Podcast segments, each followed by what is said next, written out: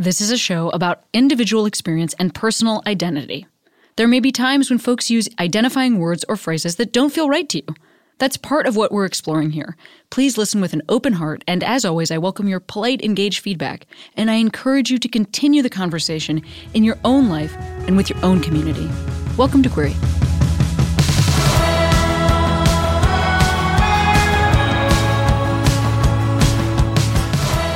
Hey Queeros, Cami here. This week's episode is a fantastic chat with Sina Grace, who is the creator and writer behind Dark Veil, the drag queen formerly known as Shade in the Marvel universe. So such an awesome conversation. I loved talking to Sina about uh, creating comics and creating queerness in comics, and uh, also realizing queerness has always been there. And if you want to do a little favor for your pal Cami, why don't you hop over to iTunes and leave us a great review on Queery? I haven't asked for that in a while. I'm just uh, asking for what I need. Friends, leave some nice reviews. Please, thank you so much. Enjoy the episode.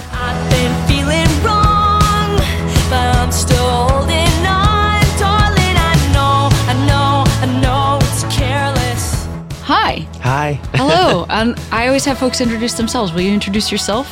Yeah. Oh God. I, and speaking of things we said before we started, uh, I also listened to Roxane Gay's, and hers was so baller. She's like, "I'm Roxane Gay." Um, I'm Sina Grace. I'm not Roxane Gay, but I write and draw comic books and and do a lot of other various things in the world of writing and drawing. And uh, yeah, and I'm me. yeah, that's right. Um, I, you gave me a pin. You gave me a little, a beautiful enamel pin, and and can you tell me about this? Because Yeah. this is part of the reason we're talking today. Yeah, yeah. So I made these pins of uh, the Marvel Comics has a mutant drag queen superhero. Uh, one of her aliases is Shade. That's how the world got to know her. But um, she took off and went super viral, and Marvel was like, okay, well, Shade's a very common name, a common word. Uh, let's make it her let's make her something that belongs in our world. So we wrote an origin story and uh, her superhero name is dark veil. Um, and yeah that's why i'm here. I write the iceman comic book at marvel and you know he's an openly gay uh, character in the x-men universe and one of the first five x-men characters um, from the 60s so that was a landmark thing that i didn't do in and of itself. Uh, and then dark veil shade was something that I did uh, just by existing and turned into this whole like I, you know, the, that's the funny thing. You never know when something's going to be a big deal, and it was a huge deal. So, yeah, Yeah. Well, there's a couple. First of all, I will say I'm excited to have this conversation just because I know almost nothing about how comics are written, even though I actually know other people who write comics. And there are plenty of people that are like stand ups that are in the stand up world that then eventually like might have some sort of collaboration. So, like, I should know more about this, but I just don't. So, I'm curious as to like, I, I'm I can't wait to ask you a bunch of questions about like how one even writes Oh yeah, yeah. uh, but I but I also think you know especially when you're talking about X Men, it's one of those things where, and comics in general are one of those. It's one of those areas where it's like anything in the world could be created, and still often that's not queerness. It's like Right. it's like Star Trek or whatever, or Star Wars or anything where there's like a whole universe made from scratch, but they're mostly white or they look like squid. You know, like Yeah. it's like and you're like, but anything could have been created, you know? And they're Right. like, well, there's like white people and then there's like blue people. And you're like, well, there could also be, have you ever thought that there might be like also like black people, you know, like that there that that might be part of it. Um, and I think, you know, when I think about queerness, I'm so excited about I was so excited to talk to you because it's like, especially in X Men, where like the whole thing can be an allegory for like the way that we're treated. Yeah, there's a there's a and I think sort of something uh, that you're saying that I've been playing with or thinking about is like the explicit versus the implicit, and especially with something like X Men, where it really is this like uh, safe. Like it's the safest space in comic books for anyone and everyone to say that is me. I've been othered. I've been marginalized. Um, you can, you know, like you can be anything on the spectrum of identity, skin color, orientation, and the X Men applies to you because of how the metaphor works. That it's something you're innately born with that you kind of uh, that kind of emerges around puberty. And it's a part of you, and the world hates you for it. But it turns out it's your superpower. Um, and so for the first the first time I did Iceman because it, it had gotten canceled, and then uh, it it did really well in the book market.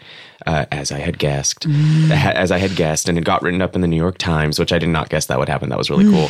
Um, so they brought it back, and and in the first time or the first series is very much a story about like one man's journey with self acceptance and emphasis on man and one. Like it was very much like this white pretty dude, and you know, they, and I always say it's like they have a story too, and that is a story, and everyone has to deal, you know, with uh, sort of cultural guilt, and his was an Irish Catholic guilt um, that he had to kind of get around and be like, hey, but I am here and I am queer, and it's not an issue.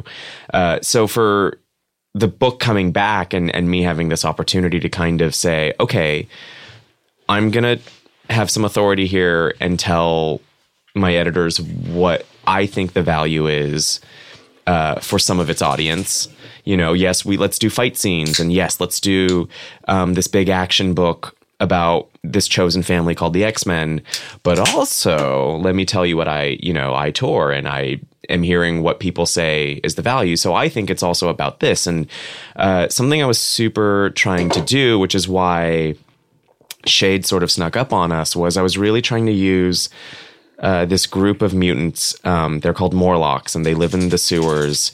Um, and they are mutants who, uh, because of how their powers, ex- you know, how they sort of have mutated. I'm losing the words, but uh, anyway, they show they can't hide that they're mutants. So their skin is like purple or gray, or they have tentacles or whatever. Um, and they have been very much this metaphor for like the trans and non-binary community. So I was trying to go explicit with that, and um, that was a real journey, and um, that was something I'm still processing in terms of working with a corporation on what you can and can't do with representation or what they are and aren't comfortable with with representation. Um, so i was having that battle over there and at least i succeeded in maintaining uh, that it's in the metaphor which breaks my heart. I wanted things to be a little more uh, explicit back to that word but whatever the metaphor is there and they didn't uh, mess with that. And so in the meantime you know we're doing this mutant pride parade story and i just thought oh the mc would totally be a drag queen. Let's have this drag queen over here. Oh like let's show her powers. Like it would be this and and What all are, that. what are her powers? so she can create these uh she can kind of go in and out of these like void dimensions um similar to a character named cloak in the cloak and dagger series that you're seeing posters for everywhere. Uh, now on Freeform or something? I don't know. Uh, also i don't need to promote that. Uh, but uh, yeah so she can kind of come in out of these pocket void dimensions.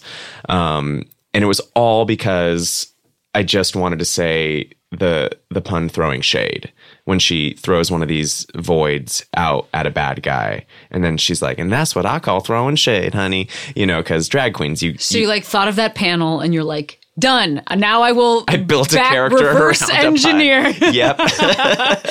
like, I, yeah, we've all been there where it's just like you you are like, I am gonna work to say this dumb joke, and I will make it happen. Oh, a girl, you better work. Um, that that's well. First, I want to just start by talking about the explicit versus implicit thing, and I do think that it's really important to be. I was just having this conversation with somebody, I think yesterday, about how you know exhausting. And by the way, this isn't you know we're ta- this isn't Marvel. Like Right. this is when you are somebody who is in a marginalized community.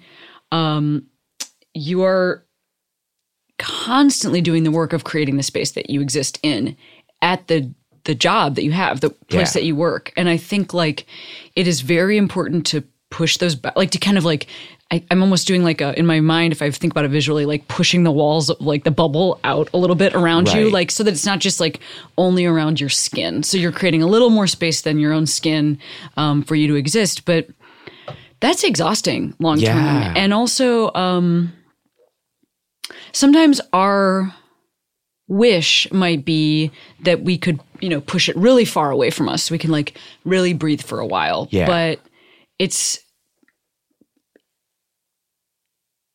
you know, we live in the we live in the real world. Like we live in a world where we are marginalized. It's a self-fulfilling prophecy. You well, know, like, these yeah, and so these companies are thinking about like they're thinking not just about um, coastal cities or cities that are rad. They're also thinking about uh, other countries, which like you know it does and doesn't matter. We should you know like, but it's that's that's a whole nother hurdle. Like even if you're Sure. thinking about China, and they were talking about you know uh, queer erasure.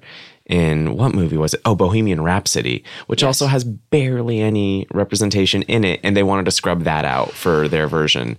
Um, and it's not to sympathize for their perspective, but it, it you go back to being like, right, like I want to do this and I want to push this out, and and then you under you can. I don't like the word understand in this situation, but you can you can see where they're coming from when they push back on you. And you can see why it's not in their agenda to help you expand and help you create more beauty. Um, yeah, and I mean, but it's not even i don't want to can't see it, like even if even if you're like, I like hate this, yeah there's also a limit to what we can do, Yeah. what we can actually accomplish. Yeah. Because I think what you're talking about is like being able to mentally like to to to comprehend what's happening, Yeah. but not necessarily to empathize with it. yeah And I think thank you for saying that word by the way Yeah. comprehend because i don't want to say the word understand Yeah, yeah. So you comprehend it, and you know, I think that that's. I guess we don't talk so much. I mean, this podcast is like so often. My guests are these people who are, um, like really moving moving mountains. Um, even you know, if, if it's whether it's in the political sphere or well, like it's these people who are really moving mountains, and I think it's important to talk about like that's exhausting. Yeah. It's sometimes impossible. You Yeah. could have a problem with the place that you work. Oh, why are you behaving this way? You can call them out on it. That can affect no change. That can affect Yeah. change and it can affect no change. Oh, so yeah. like having a I guess what I'm saying is this is a, a win. You Yeah. know? It- it- and I understand you're like, ah, this is what I wanted and this is the like compromise may not be the right word or this is what I got or Yeah. whatever. But Well, and I think so. Like, I definitely want to talk about the exhaustion because something I've never um, said publicly it, uh, or talked about is the exhaustion, um, and and it's all. Uh, all of these thoughts in my head have kind of coalesced over the past weekend. I just did a convention in Anaheim called WonderCon, and a friend gave me some lovely advice. But um, it is a win, and it's super cool. And I think you don't i don't let myself have that victory because i'm kind of like well it's you know like is the character going to get used after i leave i don't know Uh, you know did i do enough and then more to the point i think you individuals forget it's a win because um, so many fans or consumers they can't quite they don't know how to voice their frustration or target frustration at a company. So they go to the individual and they go at the individual. And um, i just said at this convention i was working on a power rangers thing and on twitter people were like oh great like he's to force his like sjw agenda on us. And i wanted to be like sis do you know how like licensed comic books work? Like i you know like i I will always tell the best story I can tell with the cast that is handed to me, but like I'm not here to be like, and then this is what I'm gonna do to move the needle, and then this company's gonna say, go for it. It you know, it's so much more complicated than that, and it, and but they go at the individual rather than the companies or organizations or institutions, um, and it is God, that's- exhausting. I also just have to say, I mean, again, when we're in this world, when we're in like the world of sci-fi comics, like all sort of all the, those things that that that that touches, it is very funny.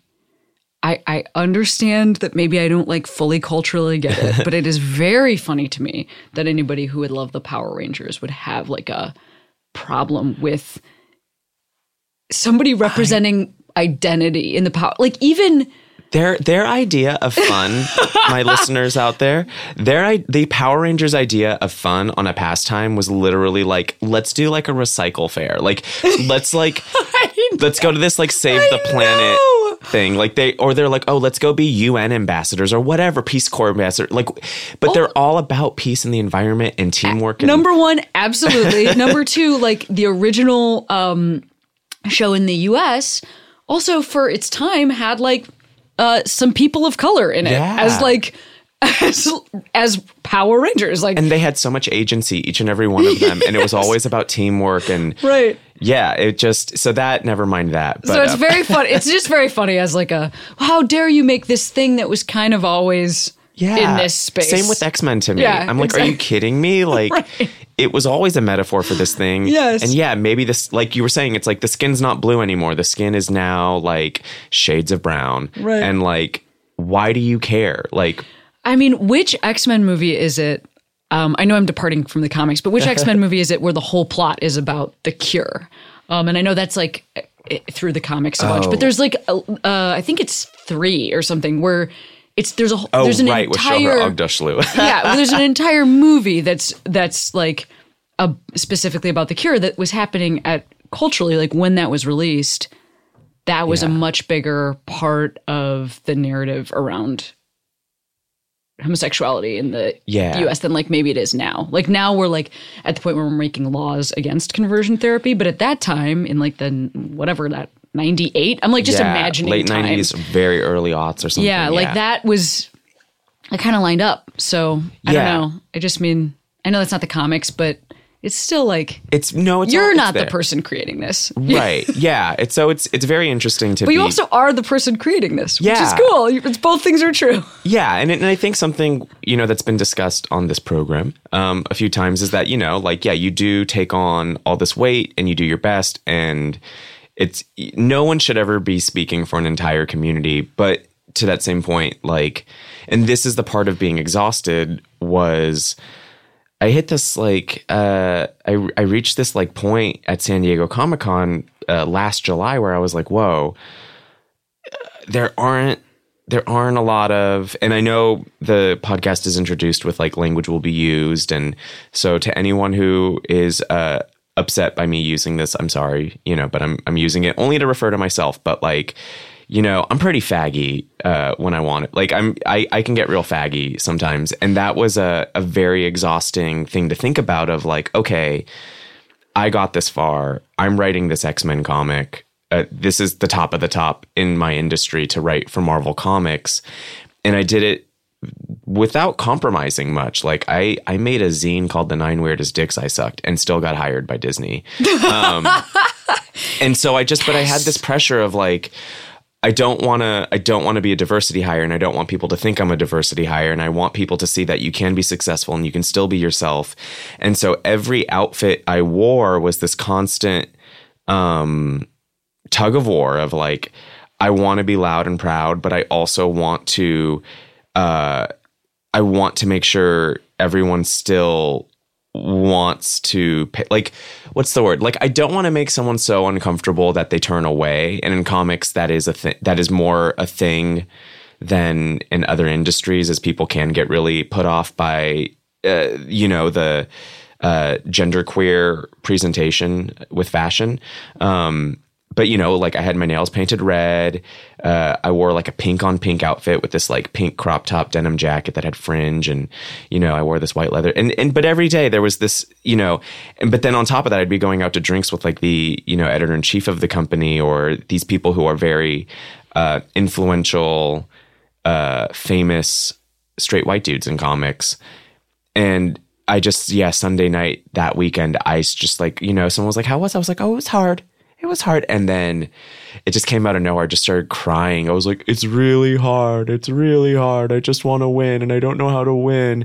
And I think I'm the only person who can like pull this off cuz like I don't know like there are only so many out uh gay uh male identifying writers in comics. There are a lot of gay illustrators, gay male illustrators, and they their uh, sexual identity doesn't have to do much with their work because it's like it- you can be undeniable as a visual artist and someone can say you're that is an amazing drawing.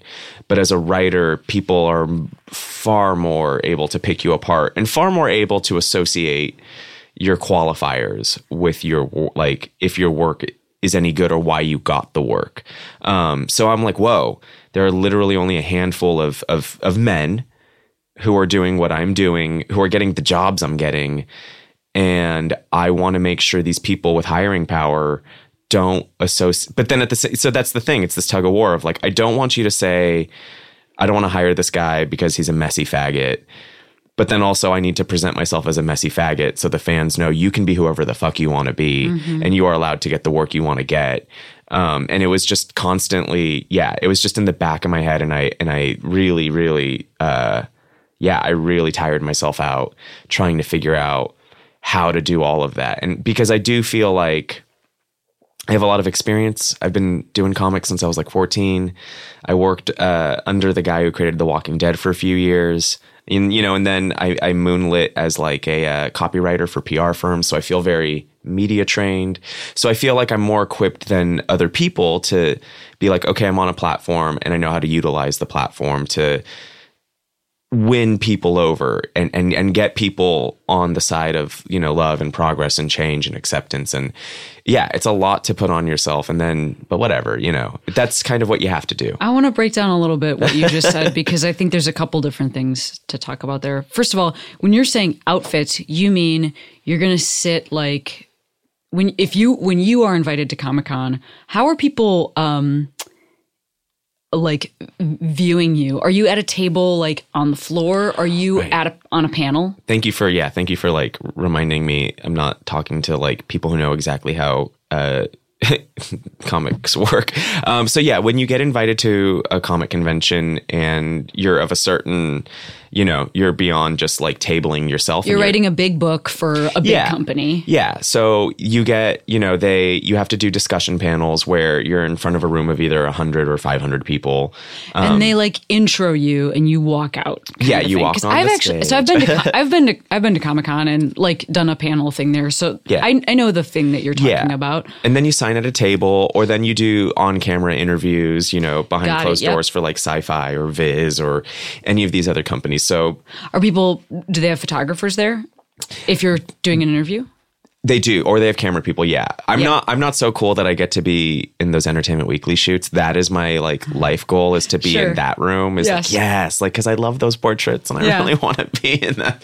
That's my career goal. Is like I know I've made some version of it when I get to be in the Entertainment Weekly Comic Con photo shoot. But uh, um, yeah, so you do signings and you do discussion panels, and then you book press, and sometimes it's on camera and sometimes it's not. So with the discussion panels, again, yeah, you're like I'm next to my peers and I'm next to these editors with hiring power, and then I'm in front of a room of, you know, uh, fans who don't necessarily know me or give a crud about me, and and so you want to get them to buy the book, but you also want to get them to say, oh, I, I like what that guy has to say, and I want to follow him. Um, It's interesting as a writer, it's like before you get to a certain level of success, you're sort of unseen. Like Yeah. that's like a, an interesting, you know, other people I know who are writers and then suddenly they have a book that does well. You're like, you know, you're going on a book tour or Yeah. whatever, but you might be somebody who prior to that, like wasn't the words are representing you as opposed to you representing the words. Is that how is that for you? Are you like comfy, like feel like feel good, like I'm cool with people looking at me versus Yeah. my work? How is that for you? I'm well. I'm super okay with it. Um, I I've always been into I've always been into like the aesthetics of self. Um, I went to UC Santa Cruz, so I have like a lot of like liberal arts thoughts in my head. Um, but just I do, you know, I've all like and I I really like I really enjoyed emphasis on the word like enjoy. Uh, I enjoyed social media like right when it started happening, and I always understood how dangerous and permanent it was too. Um, so I feel like I I've always understood like okay, you've kind of got to present a version of yourself, and then the thing I kept myself honest about was don't split though. Don't make who you are when people see you on the internet too different from the real you because then you're going to hate life and you're going to feel like an actor and I don't I'm not an actor like and I don't want to compartmentalize. I think that like is really hard on the soul um, which is why I have the word dope tattooed on my hand. I like purposely set myself up to fail. I was just like don't like don't don't take life too seriously. You can never work in politics with that word on your hand. Um, you like i just never wanted to be put in a position where i stifled myself um, or where i quieted myself because i think for you for me for many people listening to this we're constantly in that situation of do you tone down? And, and i heard this on previous episodes too. Like actually like evan rachel wood got me like hit me hard when she was talking about a lot of that stuff because i was like fuck. Yeah. like if evan rachel wood feels that like it just it's it goes everywhere. But um but yeah so i think about you know and i just wanted to make sure don't do that. Don't don't be that. Don't don't walk a certain way. Don't present a certain way. And accept the consequences of if you make people uncomfortable because i just don't i don't know i've been sick like I, I had a sickness a few years ago in my esophagus that like got me real close to the finish line from just I could see it and I didn't like that. And but once you go through that, you just kind of stop caring. And and that's kind of why that whole Iceman process was super intense for me was like it was the first time like uh, more than myself was on the line. I really felt a responsibility to like other people or my group of people or my people or whatever. And um, and it had been the first time in years that I had sort of not been able to just kind of play it cool or shrug it off or be like, I got this boo. Because I I didn't have it. I didn't I don't know how to do it. I, you, no one knows how to kind of handle that situation except for like Ellen and Margaret Cho, you know, like you don't know how to like straddle that line and and uh but you know i did my best and i think i did okay. And yeah and back to the shade dark veil thing i think that was really cool because then it it did do the thing i wanted to do which was expand the pool of identities in this fictional universe that is explicit you know? Like no matter how you cut it uh that is you know the the shade dark veil character is an out queer person of color putting on makeup and a wig and high heels and also fighting crime so that yeah, so. I want to. well, I have I have so many I have so many follow up questions. Hang on, let me see if I can. i'm gonna sip this delicious cold brew that you Yeah. just magically Oh, it- offer at the front Yes, oh my gosh you can get cold brew here. It is um extremely strong, yes but I'm very happy for you that you're having it. I just um i only got like a quarter cup. Yeah yeah yeah. No I I have I have uh I have done the mistake of like this is we're recording this in the morning, but I've done the mistake of like it's like four or 5 and I'm feeling like I could use a little bad move. Yeah, it was a it was a real whoopsie daisy. Um, well, also, I mean, on this specific character, it's it's also, I mean, drag is has the. This makes so much sense to me, and I I kind of can't believe that this wasn't like a. Um, I mean, I know there's like there's that there's now like something called super drags or whatever Right, on that's like Netflix. that's on Netflix. But I just mean in the actual comics world, like that isn't like a joke cartoony thing, but like uh, in the Yeah. actual comic book world, it it um it makes so much sense because because like the it's the they're doing the same thing. Like Yeah. a person who's getting ready to go fight crime Yeah. or whatever is doing the same thing as the person who's like getting ready to. There you have to do. I mean, I would assume either. Uh, I think you have to do something very specific with your penis either way because I have seen uh, some of the pants as drawn. Well, that's what's Um, funny is like, yeah, honestly, because that's because you know people will be like, really, like a superhero is going to take three hours to get ready to be a superhero, and I and How, fir- how long do you think this other shit takes? yeah, I'm like, I'm like, if you look at like Cable or any of these X Men characters and the things they wear, I'm like.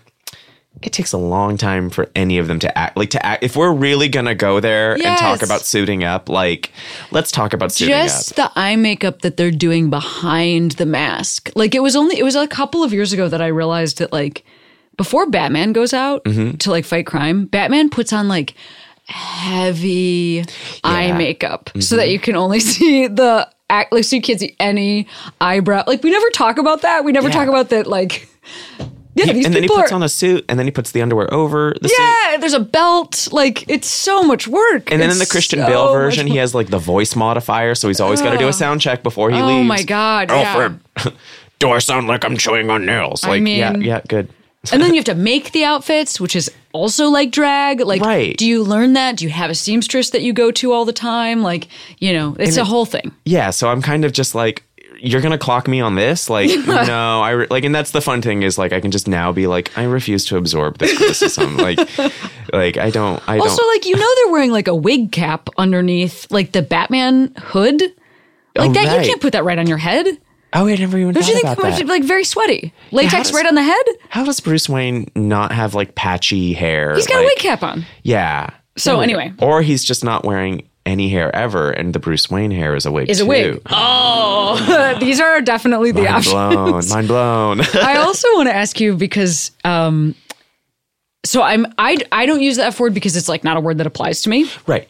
Doesn't um offend me to hear it out of your out of your mouth. I just don't use words that don't apply to me. Yeah, That's yeah. my like hard line. Um but I want to ask you like when you say that what do you mean? I'm just curious because like we talk about that like I certainly say like sometimes like I'm like I'm dykey or like I'm feeling dykey, but so often there's not like a follow up question. Right. So I would love to know anything you wanted to tell me about what that feels like for you. And I have a question for you too, and Yeah. answer for an entire group of people, please. You got it. Um, no, but just like real fast, the word butch. how- Yeah. that's cool or is that not cool? Like, I don't know. Well, first of all, I mean it's one of those words I think that your tone matters. Okay. Um, I'm not. I I think I am butch. Um, but this is something that I didn't used to think I was. It's like an interesting thing that evolved over time for me. Like I didn't when I had just like longer hair. Nobody sort of placed me as masculine of center. I don't know why that is. I wore the same clothes. Whatever. You still always Our- wear cool leather jackets. Our understanding of gender is very strange. Like I just had long hair, so people were like, and even long haired butch is a thing. Huh, yeah. Yeah, like uh like you could even you could even LHB. It's like a thing. Yeah, I feel like if any like if any lady like did her hair like Jason Momoa and like wore the like raccoon makeup, like That's that's absolutely you have identified a long-haired butch. I think actually Jason Momoa is a long-haired butch, like truly, because I'm very attracted to him. Yeah, and I I, think, think- that's actually what's going on. Um, cool. We like okay, yeah, good. yeah, yeah. Anyway, but um, thank you for answering that question. Yeah, and I, but I I don't think of it. But I think it's also it's not really a slur like the way that like dyke is a slur. Okay. But I do think that it feels it's maybe used the same way that like femme is used for like gay men. There's a often for, glibness. there can be a glibness to it. there can be. Sometimes it's from somebody in community being like, oh, like no femmes or whatever, which Right. is like gross. But I think also sometimes it's somebody out of community just being uncomfortable that they've had to think about something okay. like period that they've had to think about something that was good. I, I was like, period yeah that delivery was Mm. great. Uh, yeah um, okay, yeah, but no. So back to the the F word, um, and thank you for answering that because I yeah I was thinking about that and I didn't know where to go with it. But um, oh wait can i ask you a follow-up question on that is it because you have like seen me use that word or someone else use that word or were you just like always you always were wondering is butch and you just like never had the right person to ask I think because it's more so something like I'm not. I feel very much hundred percent gay, but there are some. There are. It's a spectrum. There are always exceptions, and um, I have this one friend who like I cry like. I see her and I get nervous. I'm like, "Hi, how are you doing?" oh my god yeah Um, and you know and, and like it's and i think it's partially because like she has a motorcycle and she's got these like nice like she's got like this like rosie the riveter look but she's also got this like computer nerd look but she's also like you know a little bit like betty cooper and like can like fuck around with like an engine and i'm just like all of it you know what i mean but i would describe that as butch and I don't want to I don't want to ever I'd rather just spend 10 minutes talking about every detail that's making me fall for her than do the catch-all but No, at the- I- I- but at the end of the day some people don't have 10 minutes to hear me talk about this this woman who's my like only exception to like sexuality where I'm just like I love that. I love. I'm so glad I asked you so that I could hear that. I think that's a real thing, and I also think, I also think you know, like like butchness is a, is an identity that um, has overlap because we also don't talk about this very much. Like in the queer community, there since it's a spectrum, like, and now we're all hopefully understanding like that the binary isn't the thing that defines us. yeah I think that we we we have not very often lined up those spectrums. It's like there's like a spectrum for for people that identify as men. There's a spectrum for people that identify as women. But Yeah. what's really awesome about queerness is if we wanted to, we could slide those spectrums next to each other. Yeah. And we could identify across. So like you being interested in like a dude that looks like a Tom of Finland drawing and this woman right makes perfect sense. which I've never Because- been into dudes who look like Tom and Finley. Okay. I'm more into like Al Borland from Home Improvement. yeah, yeah, yeah. I'm like, ew, Tom and Finley, Yeah. gross. what are you doing with all that baby oil? Like, Oh, you want so you want it like matte? You want like a more a more matte version, a less shiny version. yeah, yeah, oh yeah. I'm all about that matte black coat. I went to um, a leather contest over the weekend, and I had this experience of like I just didn't realize there would be um, women there, like people that I that I that were like that had like dyke written on their jacket or whatever. So it was like a lot of like leather daddies, and then it was like also leather daddies. Like it wasn't like because there were some like femi women there too. Women were massively in the minority, and then there were like also some a few trans folks and Mm. non-binary folks. But then there were like leather daddies who were women. It just made it made me so happy. Oh yeah. And I and I you got to come with me to the Eagle on um lesbian. I don't know. It's I don't remember what the night is. oh called, but I, my friends, let's go. Yeah. No, my I mean friends it. like run that night. Yes, I- not kidding either. Yes, Wait, so I yeah, I gotta I gotta explain the F word, but Yes, real you have fast. to. We gotta go to this. Every Angeleno should go to this, although maybe not because like let's let the space be theirs for the night. Um, but I went to the Eagle one night, like I was like, oh, I haven't been. Like, let me yes. just go. And the I Eagle went, is a leather bar. Yes. yes. So I'm, predominantly giving, gay giving- male leather bar. Yes, Yes, giving some context for. and um and I walked in and I was like, why are there so many women here? Yes. And then I ran into a friend who like I hadn't seen in person in a long time. And they were like, Hey, by the way, I don't go by that name you used to call me by anymore. Now I go by this and I'm non-binary and there's my sir. And I'm like, so much information. Give me a hug. Hi, I accept. But what's going on? you know, but it was it was a really, really rad night because I think so much in the lesbian and lady and NB community, like they don't have that space to kind of be outwardly like leather kinky. Right. Um, so it was really, really cool to to be a part of that and to also let a lot of friends know because I think either they write it off or they don't want to go out on a school night. And I'm like, no, just get your ass out for like 90 minutes. I believe that, that I believe that what you're refer- referring to is called cruise, and if that is what it's called, like that's so, what the night is called, um, then it is. It's actually partially organized by my friend Pony, who has also been Oh. a guest on this show. Okay, yeah, let's go. Um, but yeah, I would love to go. I'm like, yes, done. Yeah. Okay, achieved. Yeah, goal. I'll just I'll tuck in a corner because I know it's not my night, you know, but like I want to be there because it's a beautiful energy. yeah, and I Um, want to stand with you and see like what you show up in. Since you've described your like pink crop Oh, top that has fringe, like Oh, what are you going to show up in? I can't wait to see. Don't even tell me. I won't. I won't. I have to. I have to think about that because I will want to get kind. Like I should. Okay. Yeah. No Okay, words. all right.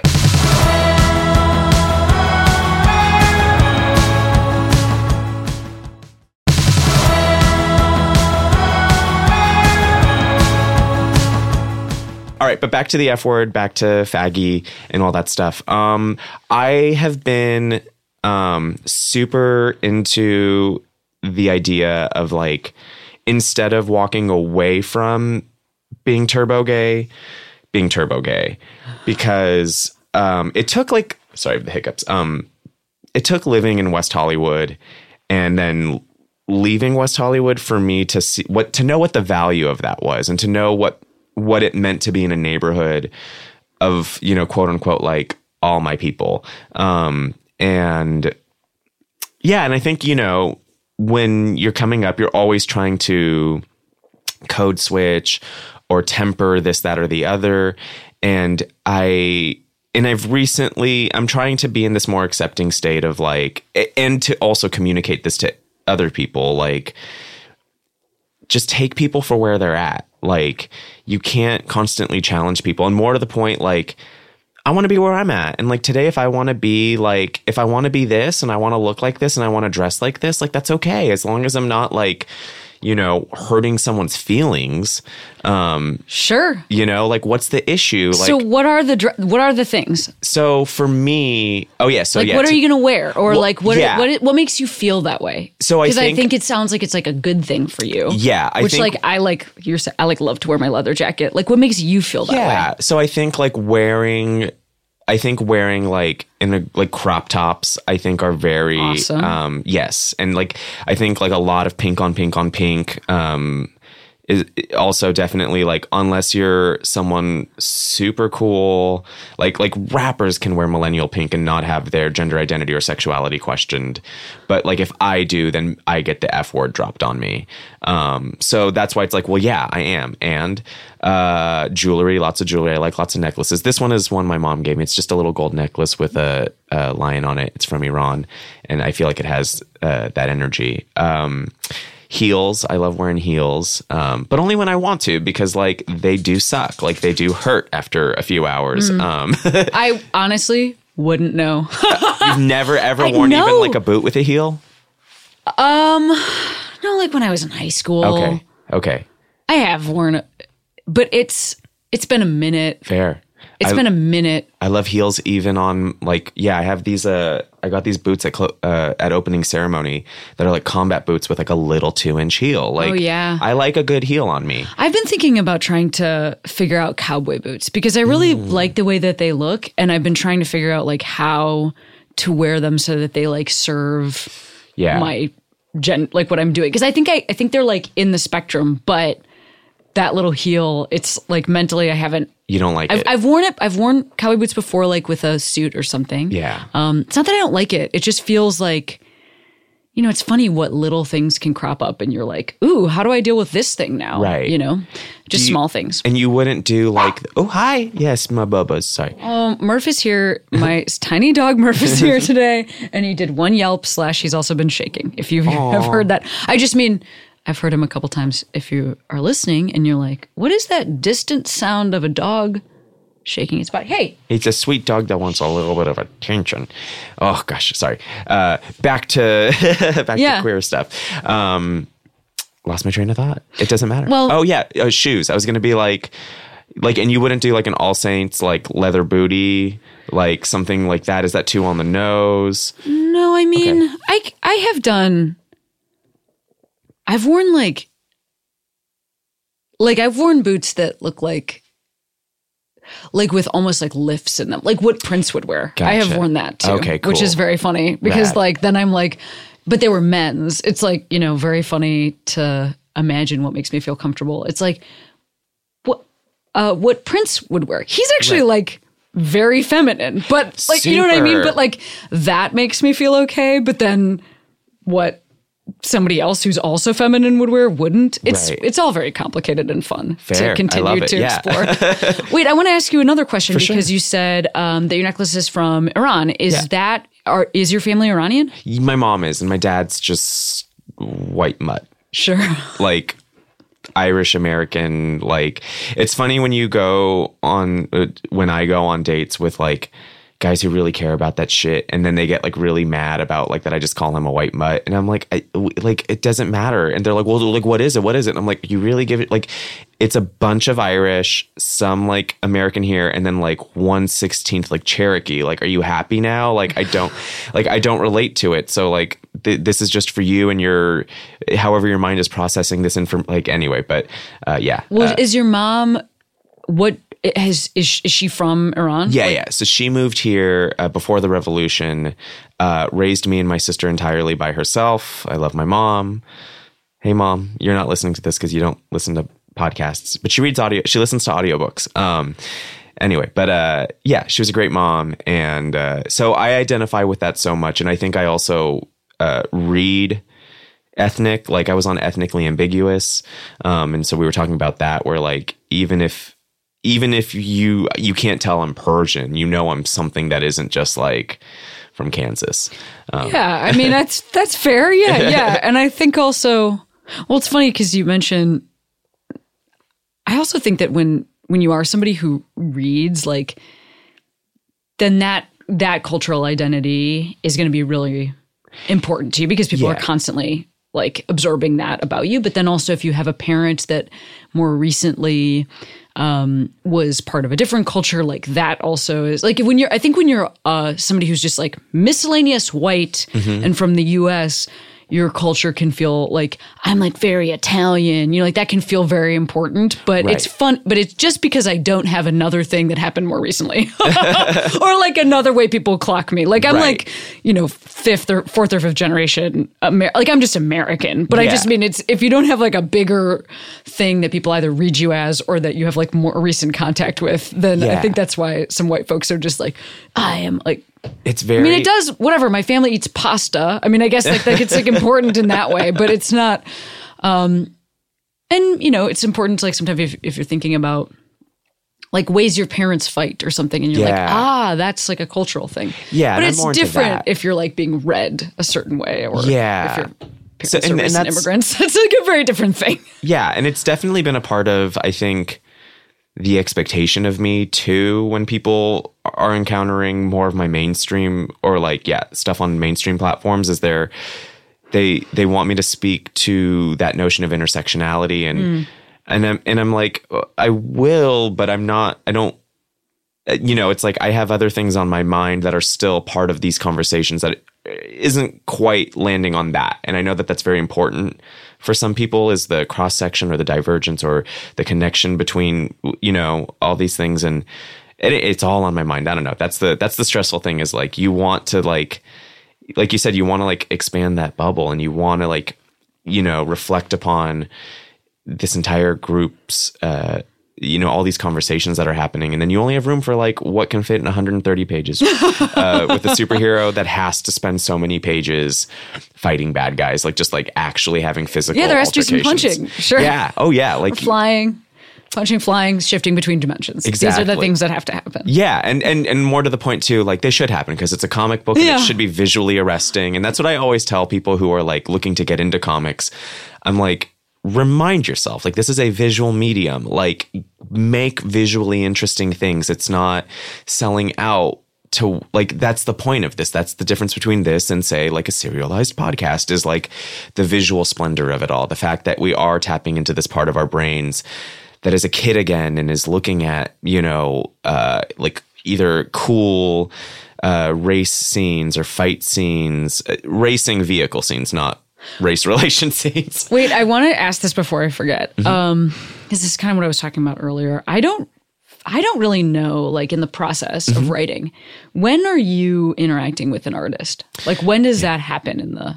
Um, so yeah, so like to quickly break down kind of like how to make a comic if you're not making it all by yourself, because I've learned to make beginning, middle, end, and comic all on my own in a vacuum, and that's partially why I feel com- like why I have this like I don't give a fuck attitude is no one can ever take that away from me. Like if I need to make something and speak, I know how to do it. I don't need a publisher, and I have like enough of a following that I can like break even no matter what. No matter what I have to say, I can always break even and not lose my shirt. So there's that. But for someone who doesn't have uh, all those capabilities, uh, you know, you an editor says, "Hey, what would you do?" Like f- with the example of I'm writing a Jughead comic over at Archie, and so he was like, "Hey, uh, what do you think about this thing, Jughead? We did a Time Police uh, narrative." Years ago, what do you think of that? And I was like, "Hey, it's cool." Reread it on, uh, reread it in book form. I don't know why I was going to say on Kindle because I don't have one. Um, that's what happens when you're nervous. Anyway, but um, uh, and so I reread it, and then I sent like a one page document being like, this is what I would do in broad strokes, and this is how it would break down over five single issues. They say, cool, we like that. Now do a more detailed outline. So then you go page by page and you say, okay, on page one, he does this. On page two, he does that. Um, and then at that point, they start to hire an artist and look at artists. And then I go into writing the script. Script goes through editorial. Um, I do a revision or two, and then at that point, the artist comes in. Um, and they start doing sketches to show you how they would draw the characters. Um, and then this guy, Derek Charm, he will lay out the entire book in chunks. And so he'll show you broad, like like it'll look like storyboards, where it'll be really rough and things won't always fit in the lines, and there'll be like, you know, lines indicating directions or movement. Um, and then at that point, editorial and and myself will all go through and say, okay, this is what I'd change or not change. And then he goes in and he uh, inks it. Uh, he draws digitally, but that just basically means these are the final lines that'll be sent to someone who does the color art and then they hand it to someone who does um, the word balloons lettering and then at that point i look at the whole package and i say oh like oh like that well i'm being really repetitive with that word let's cut that in that thing and uh, and then at that point they send it to the printer uh, so yeah that's I am. Thank you for first of all, thank you for telling me this process. i told you how to make a comic in 85 seconds I like that was amazing.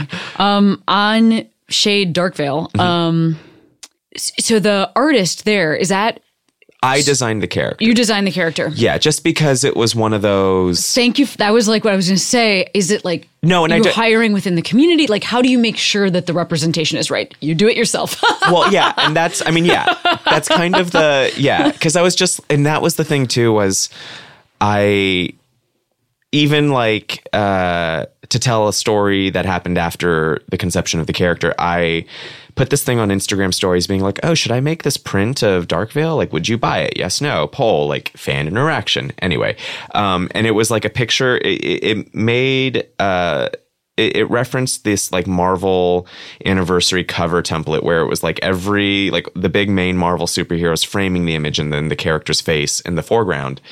Um, and a friend I work with who has colored me in the past was like, "Oh, if you do it, I'll color the shit out of it." And I had to write him and be like, "Look, like I would say yes, but like it takes me an hour to render the makeup. And we have had conversations about how you don't really do contouring and you don't do these types of shadows and, and highlights. Wow. So, and he was like, he was like, well, how about we collaborate and you can color her face and I'll do all these heroes and I just won't put it on my CV. And I was like, great. So that was why I was kind of like, I have to be really hands on Marvel, like, because how do I explain to this artist why these proportions matter. Like you have to give her comically large Yeah, breasts. She sure. needs this padding. So I went in and and uh I, and also I you know it just would have taken forever to go back and forth and and I did want that. I did from not an ego standpoint but a little bit of an ego standpoint to be like I designed this. Like I can stand by it and I you know I wanted to take like a modicum of credit. I think that's. By the way, that doesn't sound like ego. That's how. I mean, just. But you know, when you're working with an artist. I want to be collaborative and I want them to take ownership of the work too. And uh, and he did some, you know, he kind of came up with some really great embellishments that I didn't, and so it was, it was a collaboration. But yeah, I sent a sketch over, and then I sent, um, and I even did a like. I, I did a sketch of like the makeup and how it should how the sort of the contouring and highlights should by the way for anyone listening I'm like like gesturing on my face all the different areas of how the makeup was going to look and sort of even the eyelashes like how long and big they should be for the top and the bottom and And how do you know that? how do I know Yes. how those things look? Well, because I'm I I'm a fan of of drag and and I I love drag. Um, and so it was sort of something on my mind a lot too. And and I think I'm really impressed by these queens and what they're doing. And you watch their tutorials and you hear them talk about how, like, oh, only beginner queens wear like a single wig on the head. I was like, what? You need to stitch multiple So you wigs? you were already watching tutorials like prior to this. Like Yeah. that was already a part of your life, and you really Yeah. knew it from like lived experience. Yeah, and that's the thing. I was even I, I even said I wrote this um think piece kind of when we unveiled the name Dark Veil and explained the origins for the character's conception, and I said um you know this was a part this was my normal and i had no clue it was going to be a big deal because to me like either after going to like anything of any sort, but like if you go to a parade or an event or a themed evening, the night usually ends with like going to a bar and watching drag queens do death drops for tips. you know, like that's just that was my world and like that was my normal and yeah, the night always ends somehow with watching a man in gigantic heels you know, performing drag. Um, I think that's I just I ask all those questions because when we are when we're talking about like specifically something specifically drag, not even Yeah. something like that, like drag sp- specifically drag, which is having having this real moment in moving like more towards. I mean, is it almost even straight up mainstream at this point? I was gonna say more towards mainstream, but like, is I've it just straight yes. up more mainstream? I've argued yes. Um, Yeah. So like that now a lot of people have access to this idea. There are a lot of people who maybe could have approached not that they would have come up with your idea, but they maybe could have approached this from like, well, this is in culture, so Right. now I'll tackle this or whatever. And I think that sometimes it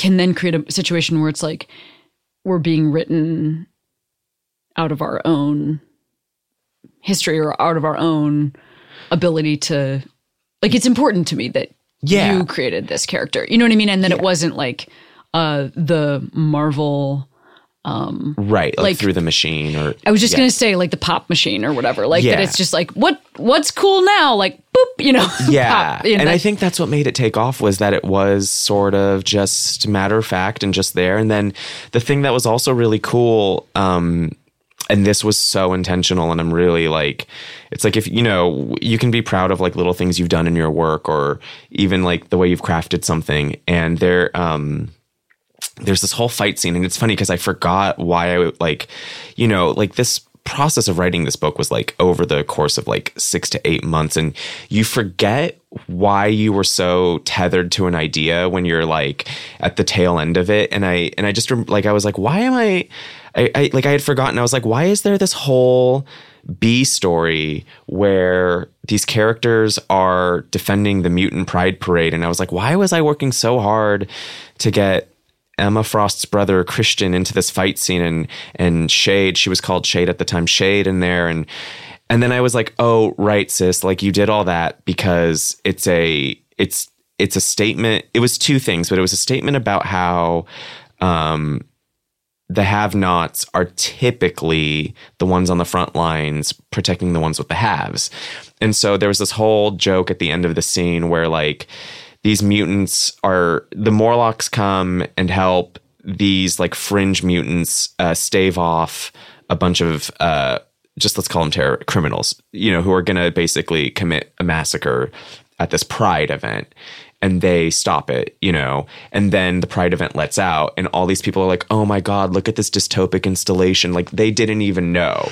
Like they had no clue what was happening because they were partying. And so that was like one statement. But then I was like, "Oh, but I picked all these characters because like I wanted this to you know, I didn't want it to be like a direct like Stonewall reference, but I wanted I wanted that back in there, that history of like these are the people who are at the forefront. These are the people who are taking the hits. You know, are the drag queens, the sex workers. Um, Emma Frost's brother is a survivor of conversion therapy, like survivors of trauma. Like these are the ones defending our rights and sometimes you don't even see it and that was the like you know that was like the best i could do at the end of the day with the series was like hey i like i wanted to do more but like at least i did this like and it was in a book that was about a pretty white guy so like i tried my best and you know but like i that was in there and i and i had forgotten halfway through the process of writing it i was like why am i doing this emma frost brother is a survivor of gay conversion therapy Yeah, his um he's a uh his name is Christian and he was like her best friend. She's the white queen. She is this like fan favorite. Um I know what she looks like.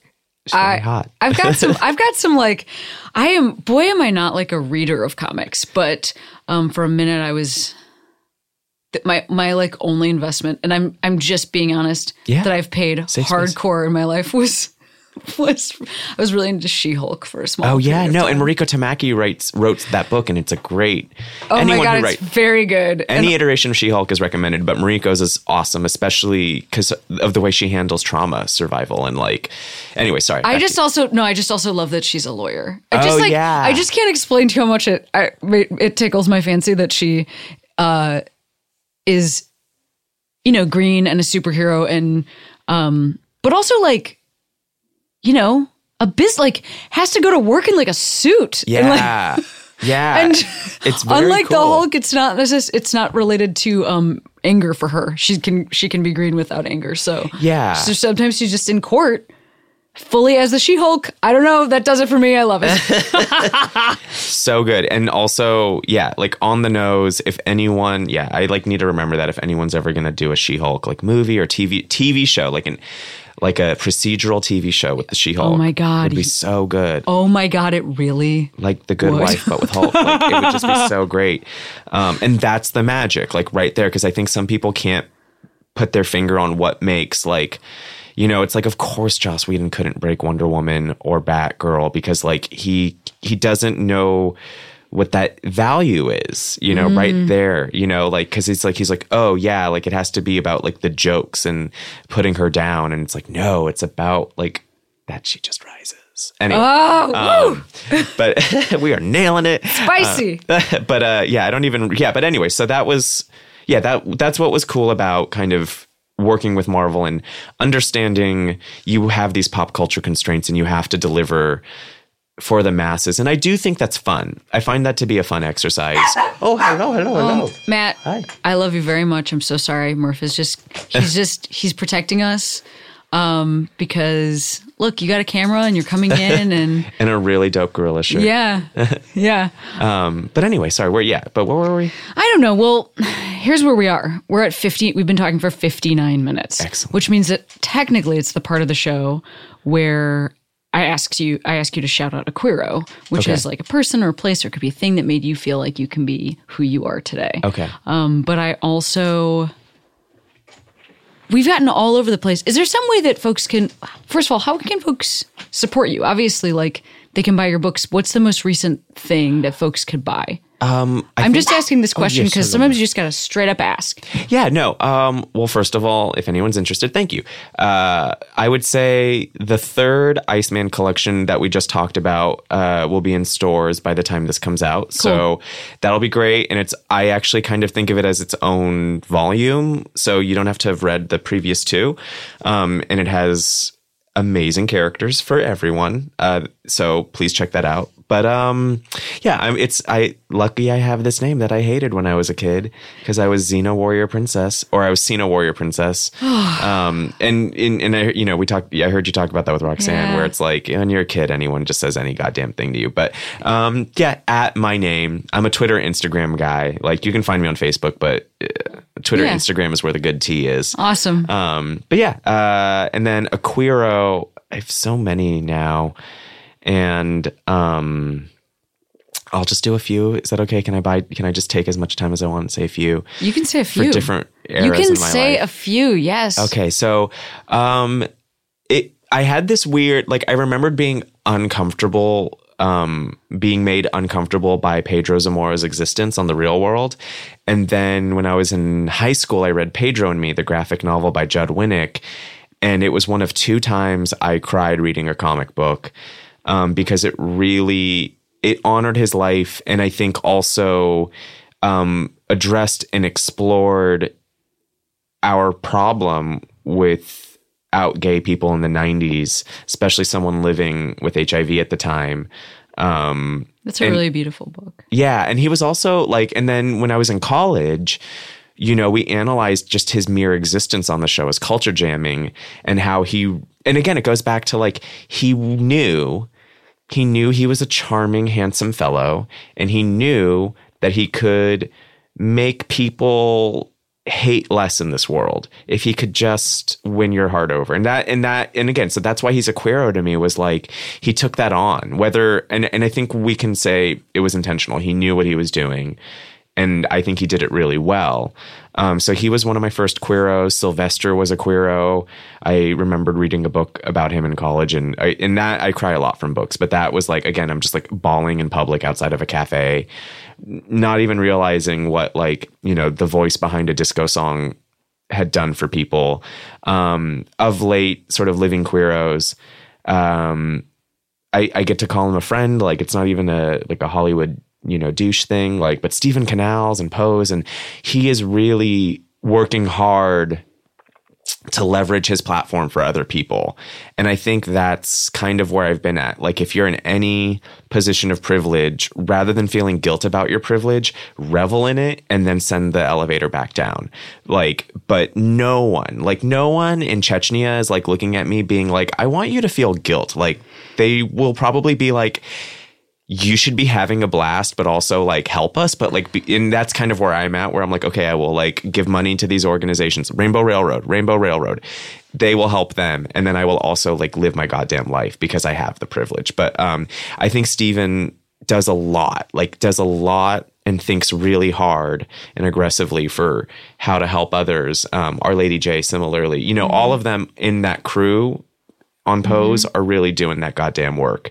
Um, and Yeah. It also makes sense to me that that Pose would work for you, like just the art of Pose as a TV show, because Yeah. it kind of, I mean, it it kind of plays like a comic. Like it, like just there's so much. It's so stylized. It's so loud. Yeah, it's so loud and so visually uh, aggressive in a great way. And, I, and and that's the pop culture I lean to. And then um my last queero because I was uh, thinking about I like I texted her earlier and I was like I'm gonna try and name drop you like I'm gonna try and not forget.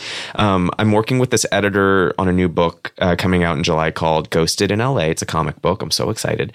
Um, and that wasn't meant to be an announcement. I'm more meant I want to talk about this lady Shannon Watters, my editor, because the only reason I'm doing this book was I've wanted to work with her. She created the Lumberjanes comics, which are now a book. Which are oh now, my god, I totally know the Lumberjanes. yeah, you. Have she needs to be here because she was also. I met her through um, Adventure Time. She was editing those comics, and she worked really hard to try and bolster all of the themes, the queer themes in Adventure Time, while never alienating a fan group. But she, you know, there's a lot of subtext in Adventure Time, and she worked really hard to nourish and embrace that fandom. And then I think with Lumberjanes, like she created this book and you know told Boom Studios, uh, our publisher, her bosses, um, like let me do this like let me do this book. It's going to be this thing. Uh, the conflicts are going to not really be what the western definition of conflict is going to be. And there's really just not going to be any dudes. And it's okay. Like just let you know and and boom studios was like go gaily forward Ah, yay! so Shannon Watters is amazing. My assistant editor Mike Moccio is also super great, and and they're just great. And I love that like I have them on. I just yeah, I really wanted to work with them because they make books you can just be so proud of and and are so pretty and are so good. And um and she's really and and they're again in, in the sense of who they're hiring and and what kind of stories they're asking people to tell, gay, straight or bi, lesbian, transgender, all of it, not you know, ace, etc. They're you know, they are asking you to bring your perspective in again in the service of good storytelling. Um and so shannon you are a queero. I sent it in my text message like i am uh, like i am f- overcome with emotion that i a get to collaborate with her but then b that she i don't know how hard she went to bat but it, she went to bat and said like let's give this guy the chance to really be himself and not and you know mike my assistant editor always answers most of my creative questions with it's copyright Sina Grace like you're making that decision not us and wow, so that's awesome. so yeah um these are my queeros That should be all. Could it be? Could that be at all work? uh, ever? I it's, wish. it's copyright Cameron Esposito. Like, do what you must. I Uh, wish, gosh, because that's the thing is it's you that. know they they're saying that now, but there will be moments Yeah, where I'm sure. where they're going to be like it's copyright you, but the logo treatment's kind of what we've already picked. Or- but no, I'm easy going with that stuff. So yeah, they're my queeros. That's very You're my cool. queero. This is I'm just very so happy right now that I don't know I'm in this space and I'm just I'm so happy that you were able to be here, and only because I will send you back into your day um, with because you mentioned Adventure Time. I know that the comic is a different thing, but um, this is just something I'll say between the two of us that might tickle your fancy. I I did a voice on that show, and it's her name's Carol the Cloud Person. Then later she comes back and she's made of ice because of how different. You know what I mean? yeah States of water subtext. and matter. Um, but she, uh, I like went in and did the voice, and I hadn't seen the character design yet. And when I saw it and, the actual, I used to have this haircut that was a side mullet, is what I called it. Like went off to the side, and it just so happened that the character design that like They existed didn't know. prior to me